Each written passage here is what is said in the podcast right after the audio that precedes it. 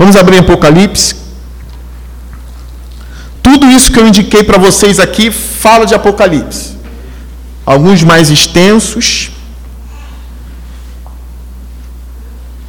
outros mais simples, mas todos vão falar de Apocalipse. Eu não coloquei o material aqui que eu uso, que é um material mais, mais técnico, mais denso também.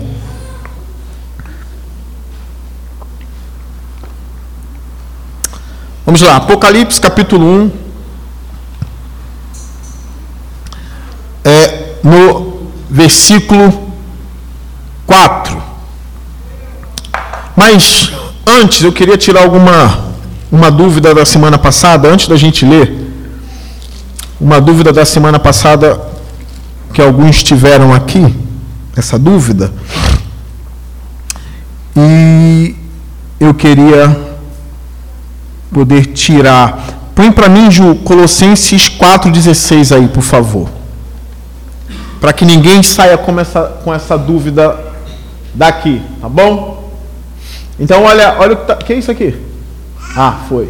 Ó, Colossenses 4,6. Vocês lembram que eu ensinei que as cartas eram escritas e deveriam ser lidas nas igrejas? Vocês lembram disso? E que o livro de Apocalipse também foi escrito para ser lido nas igrejas. E que os cristãos precisam se adaptar com a leitura bíblica no culto. Não achar cansativa a leitura bíblica. E olha que a gente não lê aqui nessa igreja, nos cultos, uma epístola inteira no mesmo culto. A gente não faz isso. Né? Mas a gente precisa ter os olhos fitos na leitura da Bíblia. Então, olha que Paulo fala aos Colossenses aqui. Depois que esta carta for lida, a carta aos Colossenses, que ela for lida. Opa, o que, que houve? Calma aí, sumiu aqui do telão.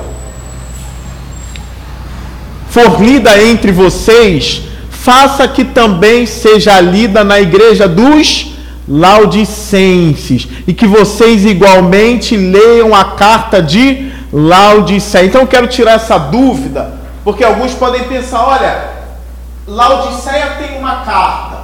Os colossenses aqui, né, de Colossos, também tem uma carta que foi enviada. E uma carta tem que ser lida na, letra, na, na igreja do outro, né? Essa carta dos Laodicenses aqui, será que não é uma das sete cartas enviadas no Apocalipse? Alguns ficaram com essa dúvida, eu acho honesto tirar tá, essa dúvida aqui hoje. Por que, que não é a mesma carta? Por que, que Laodiceia recebeu uma outra carta que a gente não conhece, não chegou até a gente, mas essa carta não está entre as cartas do livro de Apocalipse, né? Porque sabe, né? Tem carta à igreja de Éfeso, de Esmirna, de Laodiceia, que é as do Laodicenses. Ó, essa carta aqui muito provavelmente é uma carta de Paulo para a igreja dos Laodicenses. Tá bom? Ele escreveu uma carta para os Colossenses e também uma para os Laodicenses. Ele quer que um leia a carta que ele escreveu para o outro. O outro argumento aqui é que essa carta aqui, Paulo muito provavelmente escreveu no final da década de 50 e no início da década de 60. O Apocalipse foi escrito no ano 95. Então, olha a diferença de data. Então, o que a gente tem, as cartas das sete igrejas, são, uma, são cartas num período bem mais distante do que essas daqui. Tá bem? Um outro ponto curioso, que depois a gente pode até entrar nisso, João não escreve uma carta aos Colossenses também no livro de Apocalipse. E é uma carta que estava ali, era uma igreja que estava ali naquela redondeza, mas ele não escreveu e a gente não sabe os motivos, tá bom? Então, quando Paulo escreve aos Colossenses, a data marcada para isso é no final da década de 50 ou no início da década de 60. O Apocalipse está escrito lá no ano 95, no ano 96, pelo último apóstolo, o último apóstolo a morrer, que é João. Então tem essa diferença. Não é a mesma carta, tá, gente? Não é. Isso está dentro dos estudos da datação dos livros e da epístola. Que é importante estudar essas coisas para a gente se situar. Tá bem? Um dos motivos dos estudiosos datarem o livro de Apocalipse para o ano 95 é justamente pela riqueza de Laodiceia. Porque Paulo apresenta Laodiceia, é, perdão, João apresenta Laodiceia em Apocalipse como uma igreja rica, não é?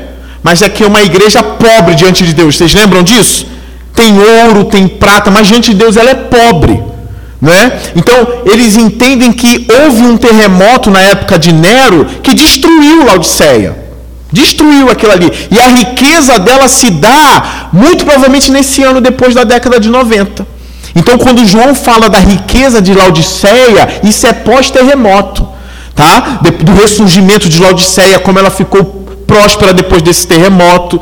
Então, todos esses estudos são importantes para a gente se situar. E a gente vai estudar depois a igreja de Laodiceia e vai ver como ela era rica, como ela tinha bens materiais. Eu acho que o Felipe já pregou sobre a igreja de Laodiceia aqui na igreja. Isso ficou muito claro diante da gente. Então, para quem tem dúvida, leia aí Apocalipse 14. Abra aí Apocalipse 14. Olha o que vai falar sobre essa igreja de Laodiceia. Olha aqui, olha aqui na frente. É, perdão, é 1,14, não é 14 não. Apocalipse 1,14. Isso. Ó. Sua cabeça e seus cabelos eram brancos. Um, perdão, 3,14. Isso aí. Valeu, Felipe. 3,14. Isso. Ó, ao anjo da igreja em Laodiceia, escreva: Estas são as palavras do Amém a testemunha fiel e verdadeira e soberano da criação de Deus. Conheço suas obras, sei que você não é frio nem quente. Que as igrejas pentecostais falam assim: ô oh, crente frio, esse crente é frio, tem que ser crente. Como se o crente frio, frio fosse reprovado por Deus. E também não tem nada a ver com quem dá glória ou não um culto. Frio e quente aqui é outra coisa que a gente só vai saber quando chegar nessa parte aí. Tá? Essa parte vai ter um suspense, tá? Ó, melhor seria que fosse frio ou quente. Então ser frio para Deus é bom, tá, gente? Ser frio também é bom. Mas ser frio não é aquele cara que não abre a boca na igreja, não. Ser frio para Deus é outra história. Aí, ó, assim porque você é morno, não é frio nem quente, estou a ponto de vomitá-lo da minha boca. Você se diz, estou rico.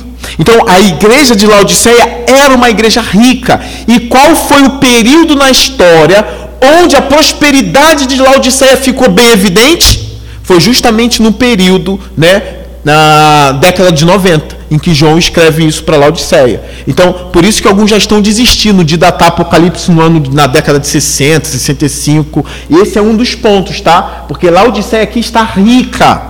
Então, isso é um estudo histórico e também de datação das cartas. Volta para João 1:4. É, Apocalipse de João 1:4. Diz assim, onde a gente parou. Versículo 4. João, às sete igrejas da província da Ásia, a vocês graça e paz da parte daquele que é, que era e que há de vir, dos sete espíritos que estão diante do seu trono, e de Jesus Cristo, que é a testemunha fiel o primogênito dentre os mortos e o soberano dos reis da terra.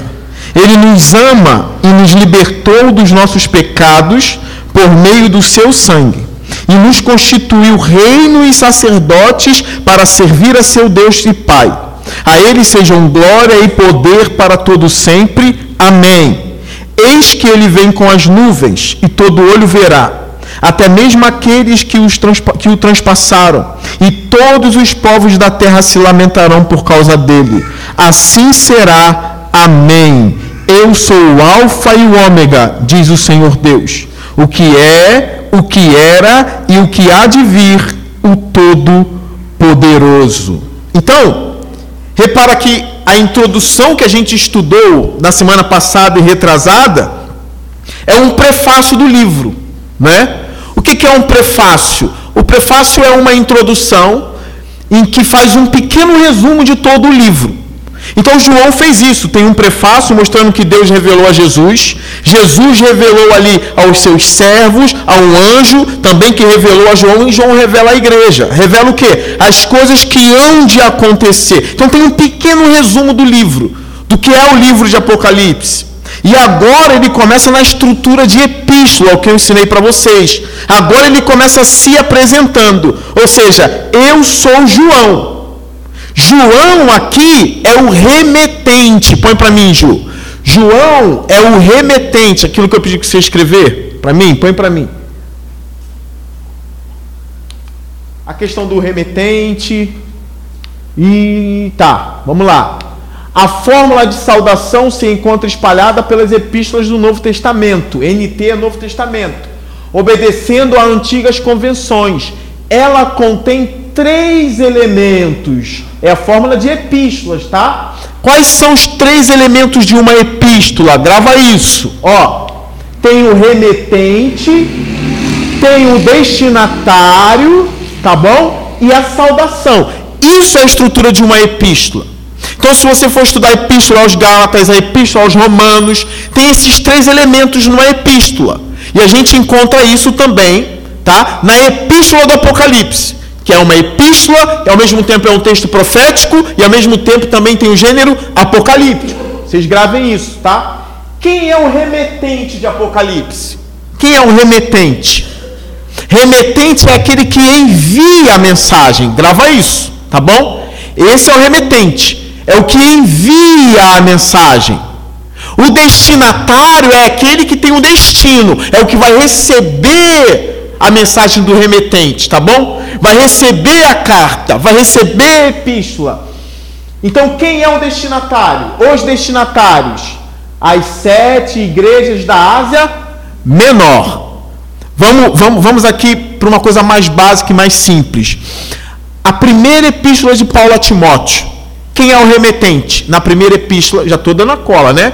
Quem é o remetente? Paulo. Quem é o destinatário? Timóteo. E depois tem a saudação, graça e paz e tudo mais. Isso é a estrutura de uma epístola.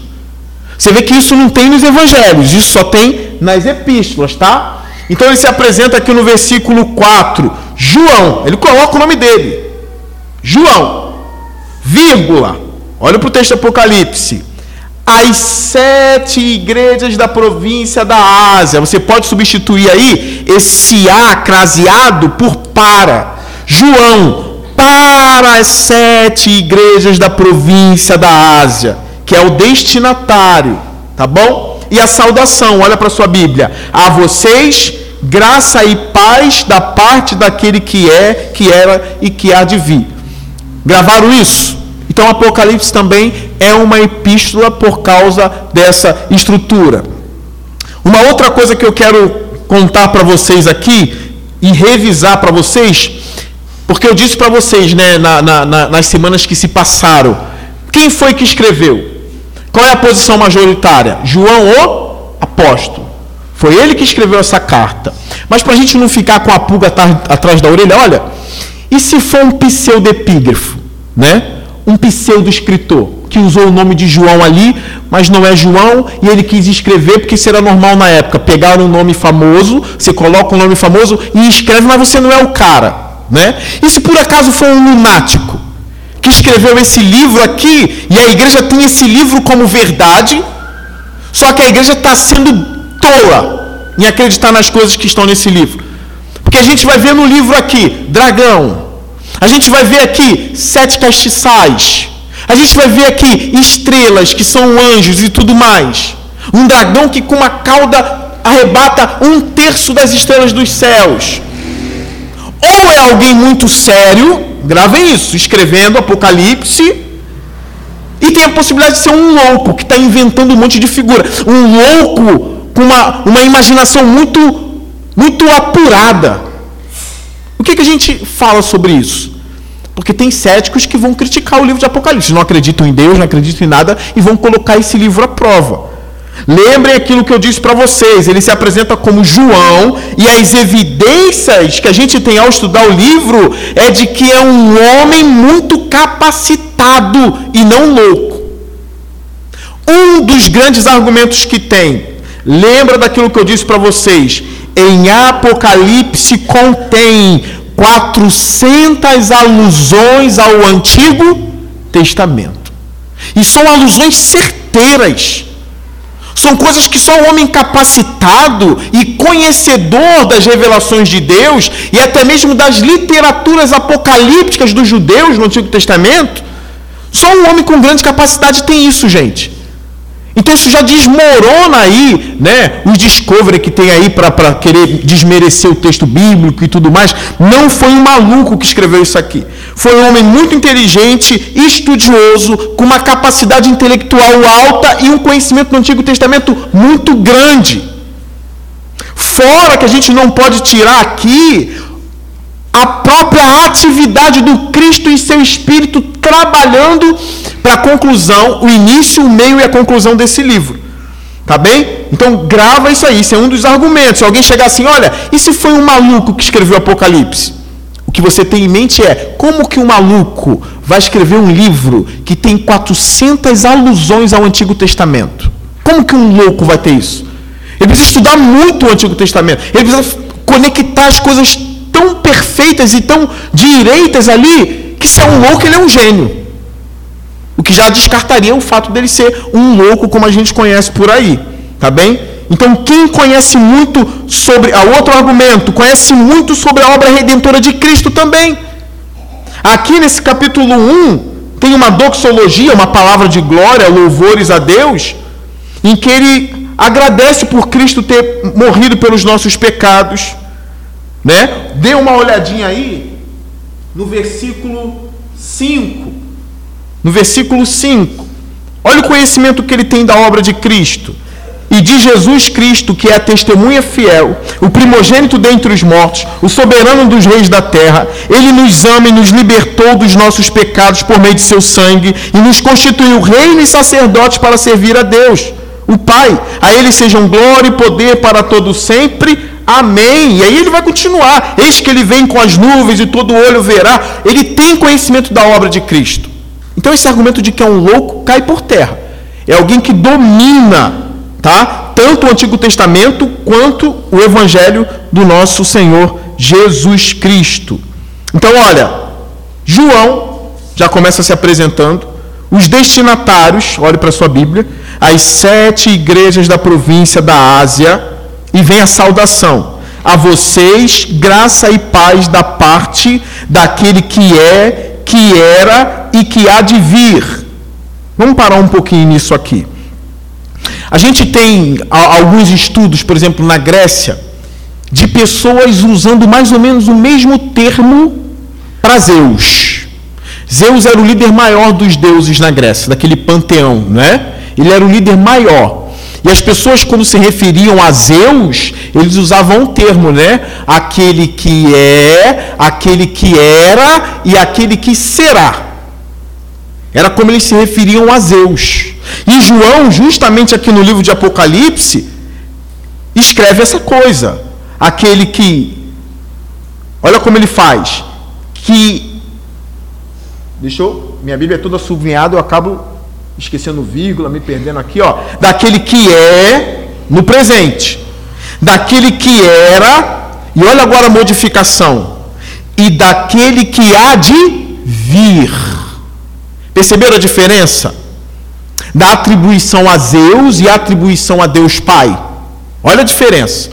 Quando se fala de Zeus, é aquele que é, aquele que era e aquele que será. Quando se fala do Deus Pai, é aquele que é, aquele que era, e olha esse termo aqui, e aquele que há de vir. Por que, que ele fala isso? Porque João acreditava numa futura intervenção divina no mundo. Então entenda aqui aquele que há de vir, não como Cristo que vai rasgar os céus. Essa parte João não está falando dele. Aquele que há de vir aqui se refere ao Deus Pai. Ou seja, que a vontade dele vai se concretizar nesse mundo. As forças das trevas serão destruídas, as forças das trevas. Ele vai vir com grande poder e grande glória e vai destruir tudo o que é contrário a ele. Então tem essa coisa da escatologia também no escrito de João. A intervenção divina já acontece hoje, mas haverá a última intervenção divina. E Zeus não tem nada a ver com isso. Quando ele se refere a Zeus, é só aquele que será, vai continuar assim. Não. Aquele que há de vir não fala de um Deus que está longe da humanidade. Como os deístas acreditam, ou como os agnósticos acreditam. Ah, Deus criou o mundo e sumiu. Isso é impossível. Então João ele trata de um Deus que se relaciona com o mundo Se relaciona com a humanidade ao ponto de que vai intervir e destruir o mal. Então, para João, o Deus do Antigo Testamento, tanto é que alguns estudiosos dizem que isso aqui é uma maneira diferente de dizer eu sou o que sou.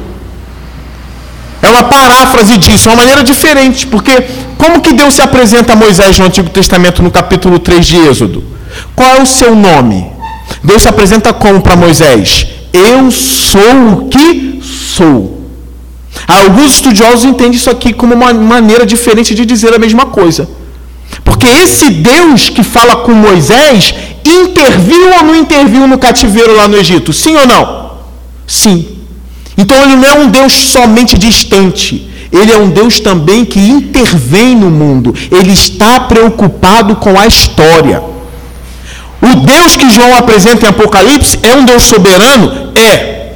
É um Deus acima de todos? É. Mas é também o Deus que é, que era e que há de vir. Ele não, ele não vai nos entregar, ele não vai nos entregar para o mal. Uma hora a vontade dele vai se estabelecer totalmente e ele vai destruir toda a maldade.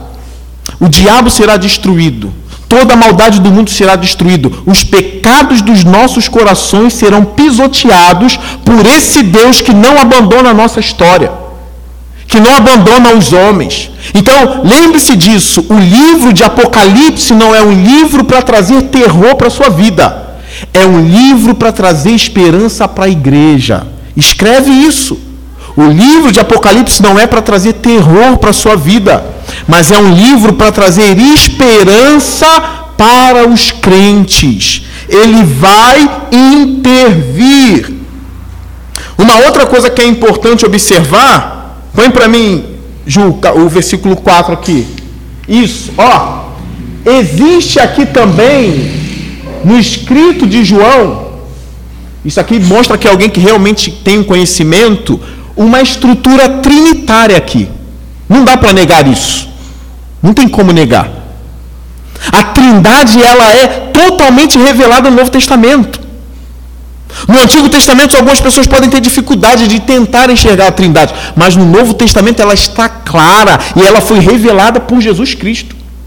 E a estrutura disso aqui é trinitária. Vê se vocês conseguem perceber. Nem todo mundo que lê vai perceber isso. Mas alguém que quer estudar o texto bíblico, que vai sentar e vai olhar a frase e vai ler com calma, vai se alimentar, ele vai perceber, ó, tem alguma coisa estranha aqui. Tem um elemento e tem uma estrutura trinitária aqui que alguns não perceberam, mas agora com uma explicação a gente consegue perceber. Ó, a vocês graça e paz. Alguns já começam a dizer que isso aqui já vai dar pista da Trindade, essa saudação. Aí ele vem, graça e paz da parte de quem? De quem? Vamos lá. Daquele que é, que era e que há de vir. O Pai com o seu poder divino, como eu disse, tá? Ele há de vir estabelecer sua vontade e o seu reino para todo sempre, o estado eterno. O Pai, dos sete espíritos que estão diante do seu trono. E hoje a gente vai estudar também o que significa esses sete espíritos. Tá bom? É importante a igreja saber. Mas olha a estrutura. Da parte de quem? Do que é, que é e de que há de vir. Mas de quem? Da parte dos sete espíritos que estão diante do seu trono. E mais de quem? E da parte de Jesus Cristo, que é a testemunha fiel. Só de eu apresentar essa estrutura trinitária, você já consegue entender quem são os sete espíritos de Deus. Sim ou não? Você já consegue entender. Porque tem teólogos que vão dizer que esses sete espíritos são sete anjos específicos que ficam diante do trono de Deus. Tem teólogo que vai defender isso. Entende? Que os sete espíritos que ficam ali diante do trono de Deus, e aqui eu voltando, opa, os sete espíritos que estão diante do trono de Deus, tem teólogo que vai dizer, ó, são sete anjos que estão diante do trono de Deus. E alguns vão dizer, ó, isso está claro. Principalmente aqueles que defendem que as cartas são enviadas aos anjos e que anjos ali não são pastores, são anjos de verdade. Não estou defendendo isso, só estou dizendo que alguns defendem, tá bom? E que esses sete espíritos são justamente, provavelmente, os sete anjos que dominam as sete igrejas da Ásia. O que é, algo, é uma novidade para a igreja protestante, se isso for verdade, né? O que, que esses anjos estão fazendo ali, controlando e sendo responsável pelas sete igrejas? Alguns vão dizer, olha, mas primeiro em Coríntios 11 tem anjos ali na igreja também. E que querem que as mulheres usem o véu. Né? E tem toda uma explicação. Por causa dos anjos elas devem usar. Então, eles vão tentar fazer várias conexões ali. E de que realmente tem anjos responsáveis pela igreja e que essa carta veio ao anjo. Aí outros teólogos vão dizer, mas por que, que ele diz assim para o anjo? Você precisa voltar ao seu primeiro amor, incluindo ao anjo. Então há a possibilidade dos anjos que não caíram também cair? Há a possibilidade da igreja julgar anjos que não são demônios ainda, mas que podem cair? São discussões teológicas. Entende? Que a gente depois vai ver mais para frente. Só que, de antemão, eu já quero colocar essa estrutura trinitária. Então, se eu coloco a estrutura trinitária aqui, de que ele está falando da trindade aqui, Deus Pai, é, que era e que há de vir, Deus Espírito Santo, dos sete Espíritos que estão diante do seu trono, e a outra pessoa da Trindade de Jesus Cristo, as três pessoas da Trindade. Isso já deixa claro que a minha posição é que os sete Espíritos de Deus é o Espírito Santo do Senhor sobre a terra. Tá bem? Essa é a minha posição. Então aqui vocês já perceberam, né? Como a gente está no culto de doutrina, de doutrinação, o pastor precisa, em vários aspectos, colocar qual é a posição dele. Né? Eu não posso deixar vocês vagando também em tudo. O que eu não tenho certeza, eu coloco. Aquilo que eu tenho, né, que eu me inclino mais, eu estabeleço diante da igreja. Os sete espíritos que Apocalipse apresenta é a perfeição do Espírito Santo de Deus e a gente vai trabalhar isso agora. Onde que a gente tem no Antigo Testamento algumas pistas sobre esse número 7 no Antigo Testamento. Eu queria que vocês abrissem em Zacarias 4, ou se não conseguirem abrir, vai aparecer aqui, mas você anota no seu bloco. Você anota no, teu, no seu bloco, Zacarias 4, põe uma seta, está ligado aos sete espíritos lá de Apocalipse 1. Para quando chegar em casa você se situar. Eu já dei a minha posição de antemão, acabei com suspense também de todo mundo. Mas se alguém te perguntar, você já vai saber. Põe para mim, por favor. Zacarias 4. Olha o que está escrito em Zacarias. Agora olha, olha aqui para o telão. Olha o que está escrito. Depois o anjo que falava comigo tornou a despertar-me, como se desperta alguém do sono. E me perguntou: O que você está vendo? Respondi: Vejo um candelabro de ouro maciço. O que, que ele viu, gente? Está fraco. O que, que eles viram? Isso. Com um recipiente para azeite na parte superior e sete lâmpadas e sete canos para lâmpada. Ó, isso aqui não são vários objetos separados. Vem com o texto comigo. Ó, ele viu um candelabro de ouro maciço. O candelabro estava com com um recipiente. Então, está tudo ligado ao candelabro. Para azeite na parte superior. E o candelabro tinha o que? Sete lâmpadas. E o candelabro tinha sete canos para não. Então, a pessoa, às vezes, que está lendo isso, imagina vários objetos, né? Às vezes nem sabe o que é um candelabro. Aí começa a imaginar um monte de coisa. Tá? A gente vai voltar aqui, Ju, mas põe a figura do candelabro. Depois a gente vai voltar para cá. Põe a figura do candelabro que eu te enviei. Isso é um candelabro. Quem sabia, levanta a mão. Hã? Abaixa. Não vou, agora não precisa levantar a mão, né? Quem não sabia, levante a mão. Porque tem gente que acha que candelabro e castiçal é a mesma coisa, né? Ah, porque lá a Bíblia fala de um castiçal, né? Um castiçal que tinha sete, né? Não, candelabro é candelabro, castiçal é castiçal. Recipiente para azeite é recipiente para azeite. Vela é vela. Tá bom? Então olha aqui, isso é um castiçal. Então, oh, isso é um candelabro. Burro. Isso, isso aqui é um candelabro. Quem sabe o que é o castiçal aqui? Levanta a mão. Quem sabe o que é o castiçal? Porque é uma figura que vai aparecer em Apocalipse, vai aparecer no Antigo Testamento, vai aparecer no Pentateuco. O que é o castiçal? Vai, gente, rápido, por favor, tem gente inteligente aí pra caramba. O que é o castiçal? Levanta a mão quem sabe, vai. A irmã Nildinha acertou. Fala, Penha. Ah, a Penha está sem voz. Hã? Fala, Paulinho. O que é o castiçal aqui? Fala, Mateus. Cadê? Nildinha que falou? É o negócio que bota vela? É? Tá, mas onde bota aqui? Gente, castiçal é isso aqui, ó. Tá vendo? Tem quantos castiçais aqui? Nem sempre o candelabro tem sete castiçais, tem candelabro com três só. Não é? Então, ó, um castiçal, dois, três, quatro, cinco, seis, sete. Mas é um castiçal, né? O recipiente para o azeite. Oi? Quem falou aí? É, desculpa. Ó, tem sete castiçais no candelabro. Eu falei errado? Eu falei, repeti o que eu falei, né? São sete castiçais aqui e um candelabro, tá? Recipiente para o azeite, né? Que ele vai colocar para aqui ter vela. Alguém falou ah? Ah. Para vela. E aqui vai colocar uma, duas, três, quatro, cinco, seis, sete. Ah. Mas tem que saber porque vai aparecer no Apocalipse isso. Vai ou não vai? No Pentateuco vai aparecer também. Em Zacarias está aparecendo aqui, agora volta para Zacarias 4:2, né? O que você está vendo? Eu respondi. Meu relógio está errado, está dando aqui 8h40, mas na verdade são 8h10. Está errado aqui, né? Ó, respondi, vejo um candelabro. Então ele viu aquilo que eu coloquei.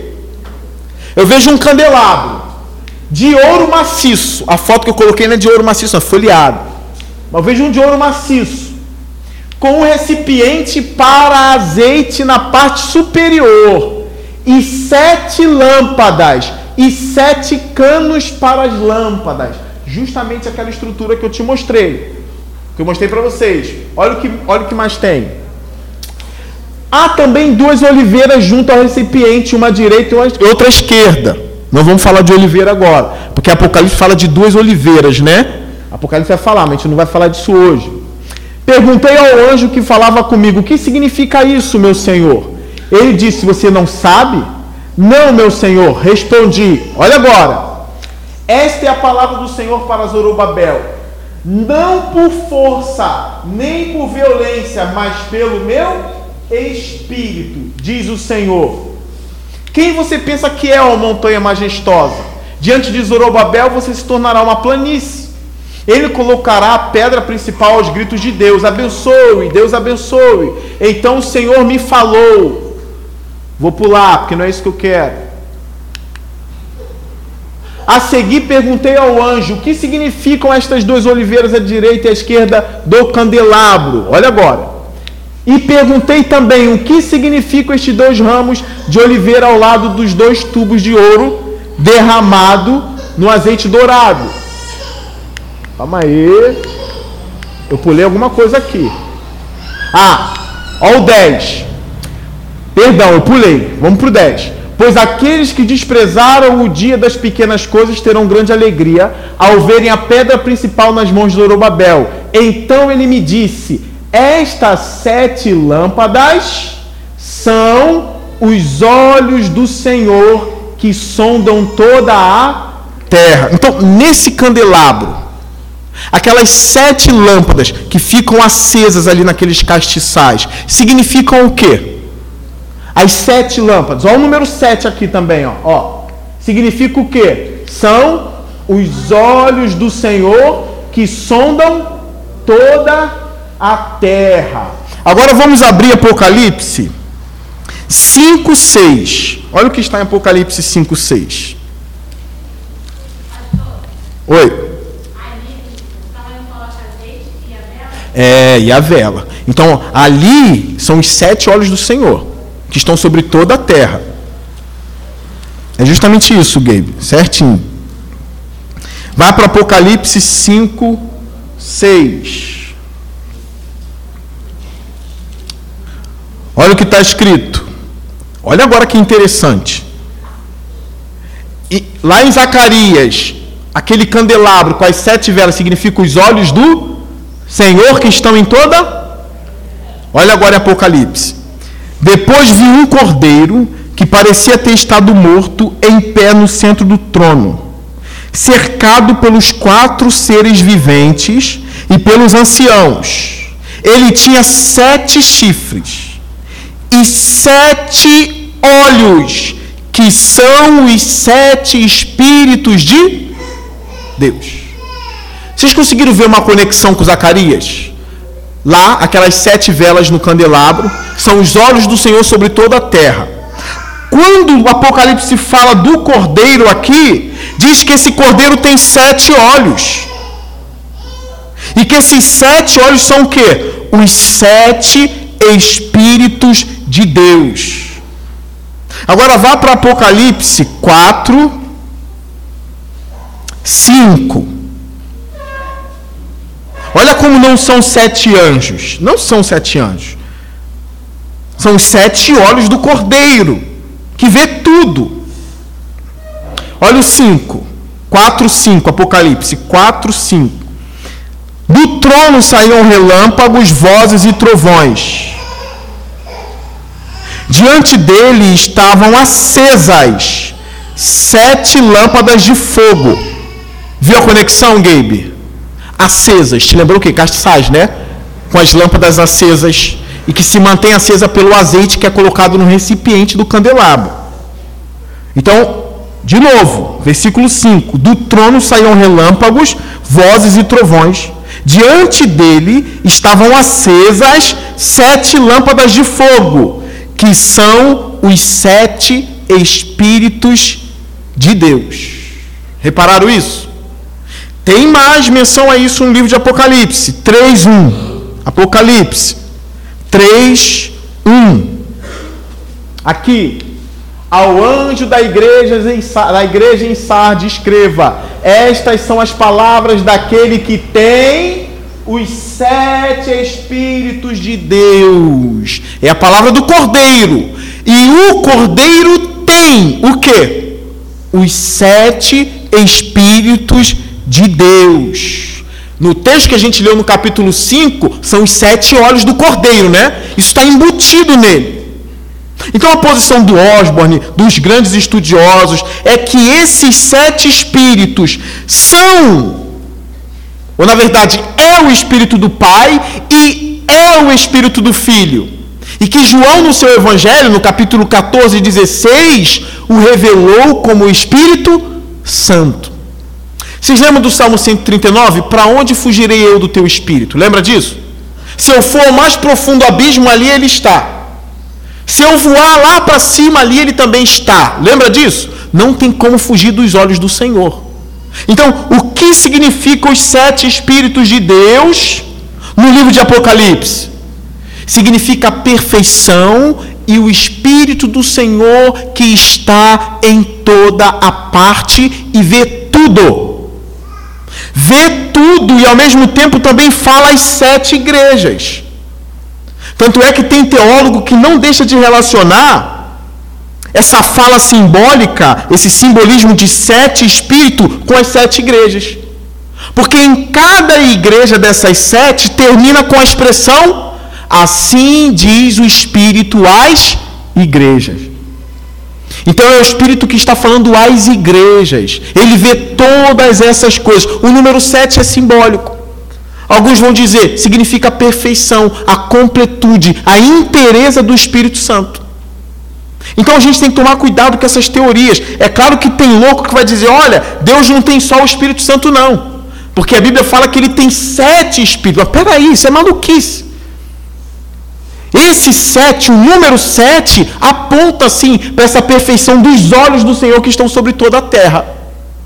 E inclusive na igreja que vê tudo o que acontece na igreja. São os sete olhos do cordeiro.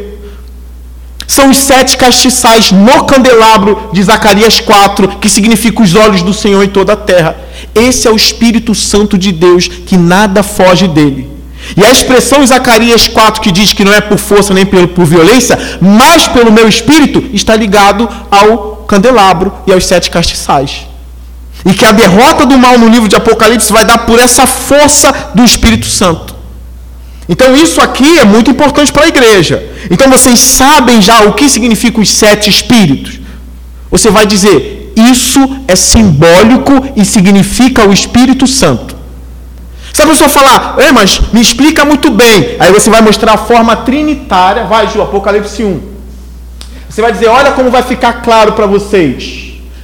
Porque em um, a partir do quarto, tem uma forma trinitária, trinitária de, de trindade, você vai mostrar. Essa primeira expressão significa o Deus Pai, dos sete espíritos é o Espírito Santo e depois Jesus Cristo. E lembrando que isso aqui está ligado à graça e à paz, que vem da parte de quem? De sete anjos. Justamente onde tem Deus Pai e Deus Filho.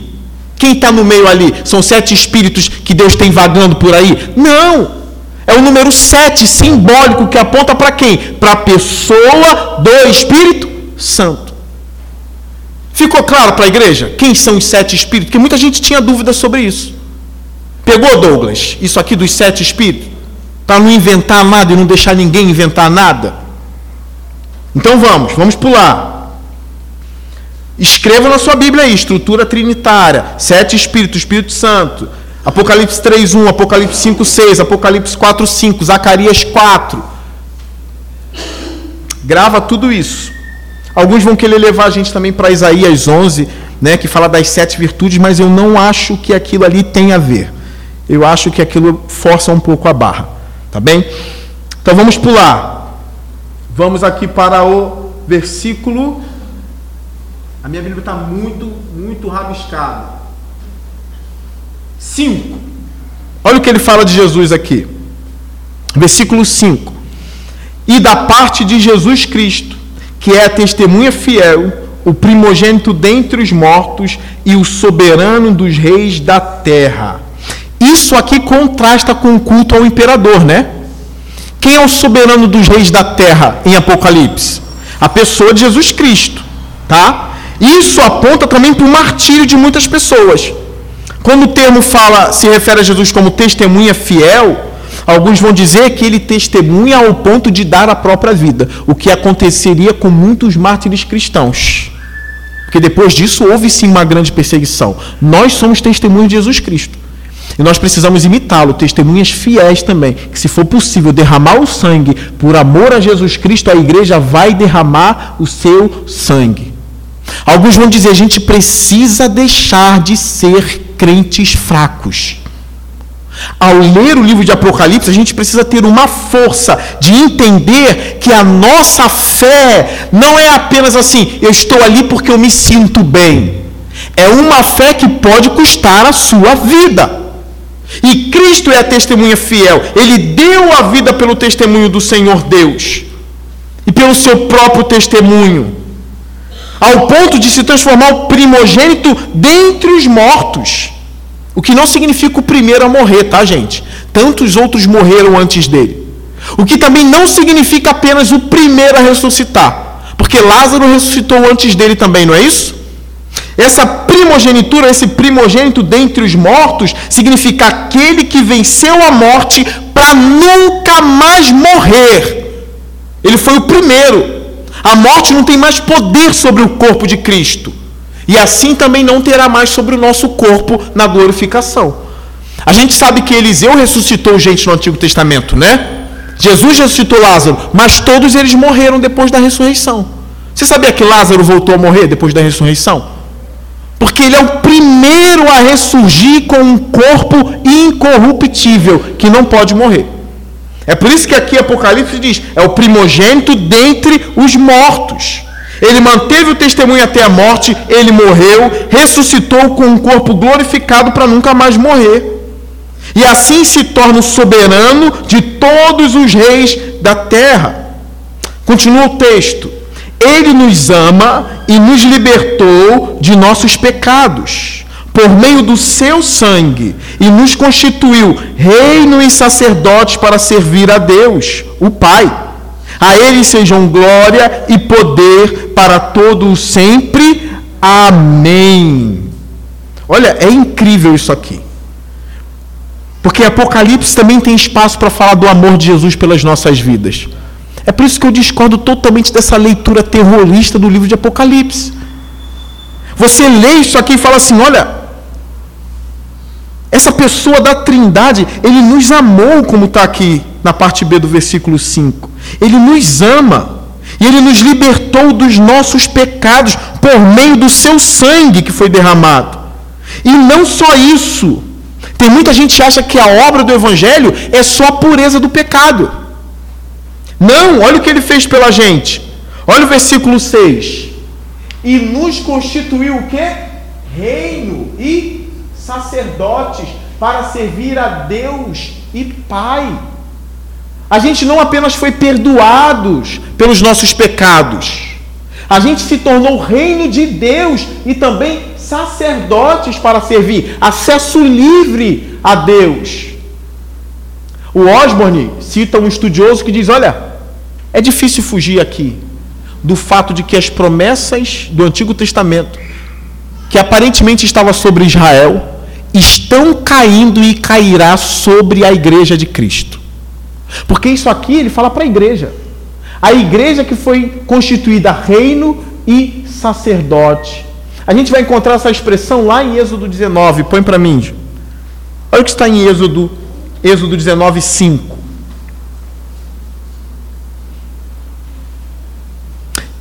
Eu já estudei, eu já pesquisei, eu já ouvi muita gente. Eu não consigo, até conversei com o irmão em Cristo semana passada. Eu não consigo acreditar que Deus tem realmente dois povos separados. Que Deus tem a nação de Israel, e eu pontuei isso muito bem. Eu creio na salvação dos judeus, mas de que Deus tem uma nação, um povo, e depois a igreja, dois povos, eu não creio nisso. Eu já vi gente boa sobre isso. Não creio nisso. Eu creio que haverá e já está havendo conversões de judeus, como na igreja primitiva houve também. Eu creio que isso pode se intensificar quanto mais vem o fim. Eu creio nisso. Mas os judeus que se convertem, eles entrarão nesse reino de sacerdote que é a igreja. Tá bem? Deus tem um povo só, uma oliveira só, cujos ramos foram tirados e outros acrescentados ou enxertados. Então essa ideia, para com isso, Deus tem dois povos. Aí quando você entra em Israel, você acha que aquilo ali é povo de Deus. Ah, cheguei na nação santa, estou visitando Israel. Eu não tenho problema com, com visitações turísticas a Israel. Agora, eu tenho um problema quando um crente vai a Israel e fala, pisei na nação santa, no povo eleito. Tem problema. Porque hoje, aqui nesse lugar, você pisou na nação santa. Aqui você pisou no meio do povo eleito. Aqui você está entre os sacerdotes que também são reino de Deus. É aqui na igreja. Então, para o judeu fazer parte disso, ele precisa receber Cristo como seu Salvador. Aí, espiritualmente, ele é enxertado na oliveira. Tá? Olha o que está em Êxodo 19, escrevendo para a nação de Israel, hein? Ó, agora, se, se me obedecerem fielmente e guardarem a minha aliança, vocês serão o meu tesouro, pessoal. Bonito isso aqui, né? Deus falando isso. Entre todas as nações, embora toda a terra seja minha, vocês serão para mim um reino de sacerdotes e uma nação santa. Essas são as palavras que você dirá aos gentios, é isso? Não. Aos só tem um condicional. Se eles obedeceram, eles ficaram, eles permaneceram ali. Qual foi a ação deles diante do Cristo? Não. A bênção recai sobre os gentios, né? O próprio Jesus tem uma fala interessante nos evangelhos: Eu edificarei a minha igreja. Tem coisa vindo. Eu edificarei a minha igreja e as portas do inferno não prevalecerão sobre ela. Então, repara nesses termos aqui. Vocês serão para mim um reino de sacerdotes e uma nação santa. Está dizendo aos aos israelitas. Põe para mim 1 Pedro 2,9. Olha isso. Escrevendo aos gentios. Vocês, porém, são geração eleita, são sacerdócio real e nação santa, povo exclusivo de Deus, para anunciar as grandezas daqueles que o chamou das trevas para a sua maravilhosa luz. Alguns podem dizer, pastor, mas quem me garante que isso é escrito aos gentios? Antes vocês nem sequer eram povo. Está falando de quem, meu Deus do céu? De quem?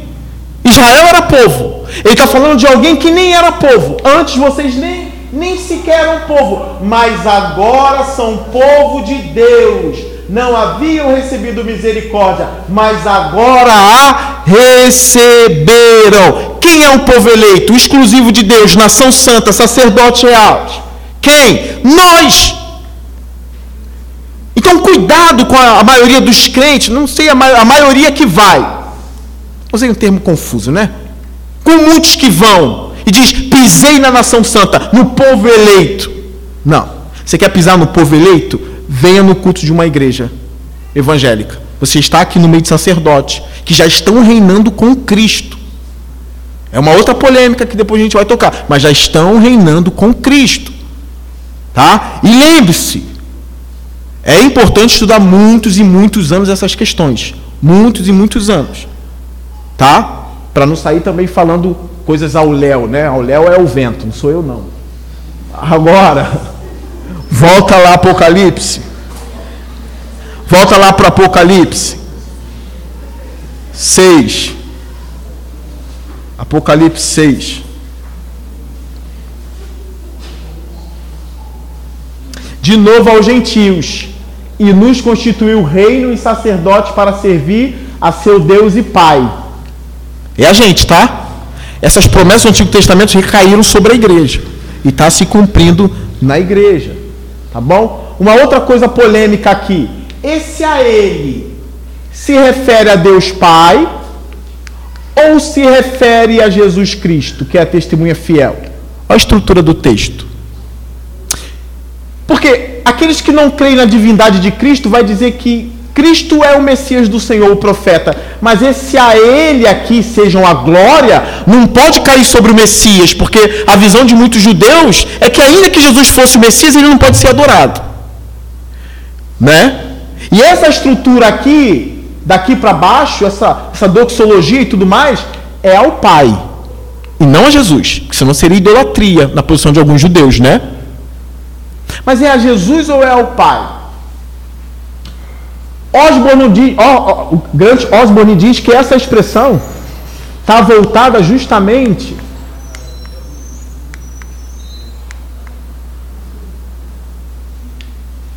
ah, sete espíritos, Jesus que é fiel a esse aqui, ó, ligado a essa expressão aqui. Ele nos ama e aqui está falando, começou a falar dessa segunda pessoa da Trindade que nessa ordem aqui está como a terceira. Ele começa uma doxologia de adoração ao Cordeiro aqui, na posição do Osborne, tá bom? Ele nos ama e nos libertou dos nossos pecados por meio de seu sangue. Ele começa a louvar o Cordeiro aqui e continua. De Jesus Cristo que é a testemunha não, não foi e nos constituiu reino e sacerdote para servir a seu Deus e Pai. A Ele, aquele que nos amou, sejam a glória e o poder para todos sempre. Amém. Então, esse estudioso acredita que aqui, essa doxologia e essa adoração é a pessoa de Jesus Cristo. O que mostra que o livro de Apocalipse também é um livro de adoração ao Cordeiro e não somente ao Pai. Tem mais coisas aqui. A doxologia vai continuar. Olha o versículo 7. Eis que ele vem com as nuvens do céu. Não está falando do Pai, está falando do Cordeiro. Eis que ele vem com as nuvens do céu. E todo olho verá, até mesmo aqueles que o transpassaram, e todos os povos da terra se lamentarão por causa dele. Assim será. Amém. Muitos defendem isso aqui como um louvor a Cristo, cantado na igreja. E dizem assim: assim como o Pai deve ser louvado na igreja, Jesus também deve ser louvado na igreja. Ó, Eu estou aqui com a Bíblia do Testemunho de Jeová, que não crê que Jesus né, é esse Deus eterno.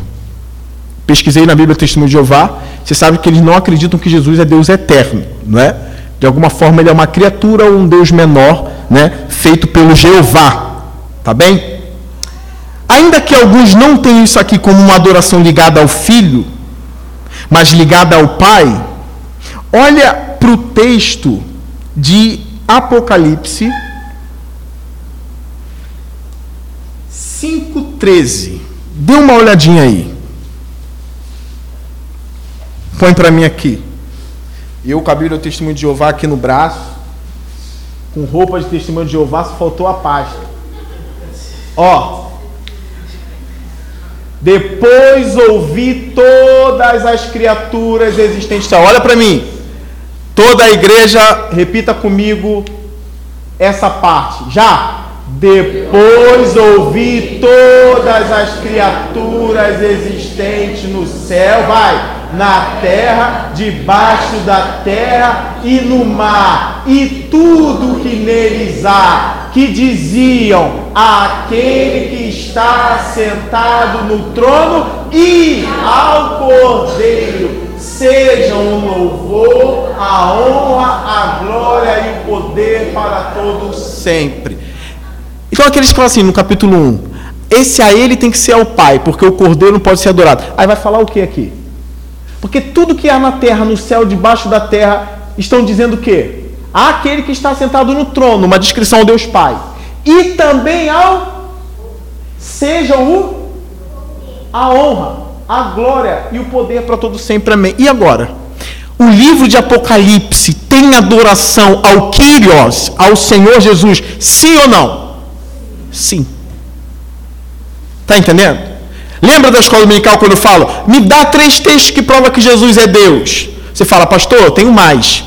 Eu vou te ensinar toda a estrutura de Apocalipse. Porque às vezes não é um texto, não é uma frase, é um contexto, entendeu? Você vai lá no capítulo 1 vai mostrar. Agora, pastor, se, se, o Senhor tem dúvida se é a Deus ou a Jesus no capítulo 1 que se deve adoração, se tem dúvida, eu vou tirar a tua dúvida aqui. Porque os dois aqui estão sendo adorados e louvados. Aí eu fui pesquisar na Bíblia o Testemunho de Jeová. Falei, vamos ver o que, que, o que, que eles vão falar de Apocalipse 5,13. Aqui não está escrito Apocalipse, não, é revelação na Bíblia deles. Que é verdade, é revelação. Tá bom? Mas se você procurar a palavra Apocalipse, vocês não, não acham. Olha o versículo 13. Na versão dos Testemunhos de Jeová, que não tem Cristo como esse Deus. E toda criatura que está no céu e na terra, e debaixo da terra e no mar, que tudo ok. E todas as coisas neles, eu ouvi dizer ao que está sentado no trono e ao cordeiro, aqui tudo bem. Sejam a bênção. Eles trocaram louvor e bênção. Só que o Osborne vai dizer que a palavra louvor ainda significa algo mais do que louvor. Mas eles colocam, sejam a bênção e a honra.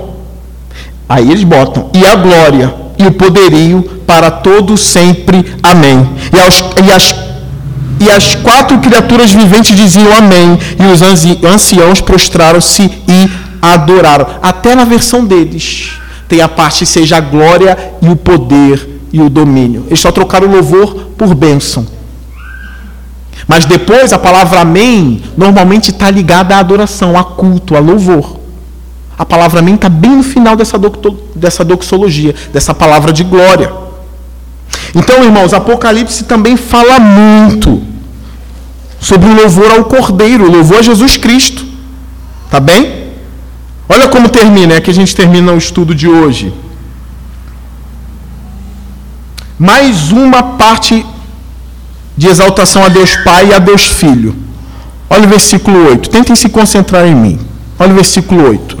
Eu sou o Alfa e o Ômega, diz o Senhor Deus, o que é, o que era, o que há de vir, o Todo-Poderoso. Há um consenso entre estudiosos que aqui se refere ao Pai. Há um consenso. Eu sou o Alfa e o Ômega. Mateus, o que é Alfa e Ômega? Fale em voz alta. Alfa e Ômega é o que? Alfa. Princípio Primeiro e por quê? A palavra alfa é o quê? Do alfabeto grego. É o último, né? Então alfa é a primeira letra no alfabeto grego, né? E beta é a última, né? Ômega, né? Ômega é o último. Alfa e ômega. Eu sou o alfa e o ômega, diz o Senhor Deus. Aí ele repete aquela expressão que a gente estudou: o que é, o que era e que há de vir, o Todo-Poderoso. Mas olha o que fala sobre o cordeiro no versículo 17 desse mesmo capítulo. A gente está fechando agora. De novo, ó. 17. Quando o vi cair aos seus pés como morto, então ele colocou sua mão direita sobre mim e disse: Não tenha medo, eu sou o primeiro e o último. Isso está relacionado ao Alfa e Ômega que a gente acabou de ler, sim ou não? Tanto é que o Mateus diz: significa o primeiro e o último, né? o início e o fim. Não tenha medo, eu sou o primeiro e o último. Mas é Deus Pai que está falando isso aqui? É Deus Pai? Sou aquele que vive Estive morto, então não é mais Deus Pai, né? É Deus Filho. Estive morto, mas agora estou vivo para todo sempre e tenho as chaves da morte e do Hades. Então, essa expressão também cabe a Jesus, o primeiro e o último. O último texto de hoje, Apocalipse 22, 13.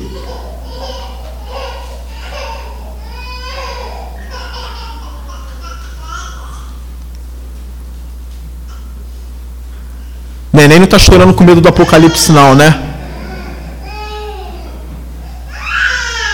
Olha o que está escrito. Eu sou o Alfa e o Ômega. Para. É a mesma expressão de Deus Pai no capítulo 1. Sim ou não? O primeiro e o último. Eu sou o princípio e o fim. Quem está falando isso aí? Quem está falando isso aí? Eis que venho em breve. Quem é que vem em breve? Jesus.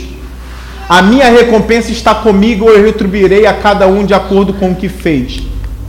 Eu sou o Alfa e o Ômega, o primeiro e o último, o princípio e o fim. Felizes os que lavam as suas vestes, e assim têm o direito à árvore da vida e podem entrar na cidade pelas portas. Fora ficam os cães, os que praticam feitiçaria, os que cometem imoralidades sexuais, os assassinos, os idólatras e todos os que amam e praticam a mentira. Eu, Jesus. Quem é o Alfa e o Ômega? Deus Pai, Deus Filho. Quem é o princípio e o fim? Deus Pai, Deus Filho. Deus não pode ter criado Jesus como os testemunhos de Jeová falam, porque ele usa a mesma expressão que o Pai usa. Eu sou o início e o fim. Eu sou o Alfa e o Ômega. Eu sou o primeiro e o último. E o Filho usa a mesma expressão. De alguém que não foi criado, mas que estava no princípio junto com o Pai. Então aqui Apocalipse fecha com isso, com uma adoração ao Pai e ao Cordeiro, que é Jesus Cristo. Espero que vocês tenham absorvido bastante coisas né, nessa parte de Apocalipse, vocês tenham aprendido coisas, nem que seja só o candelabro, o que, que significa. Fiquem de pé.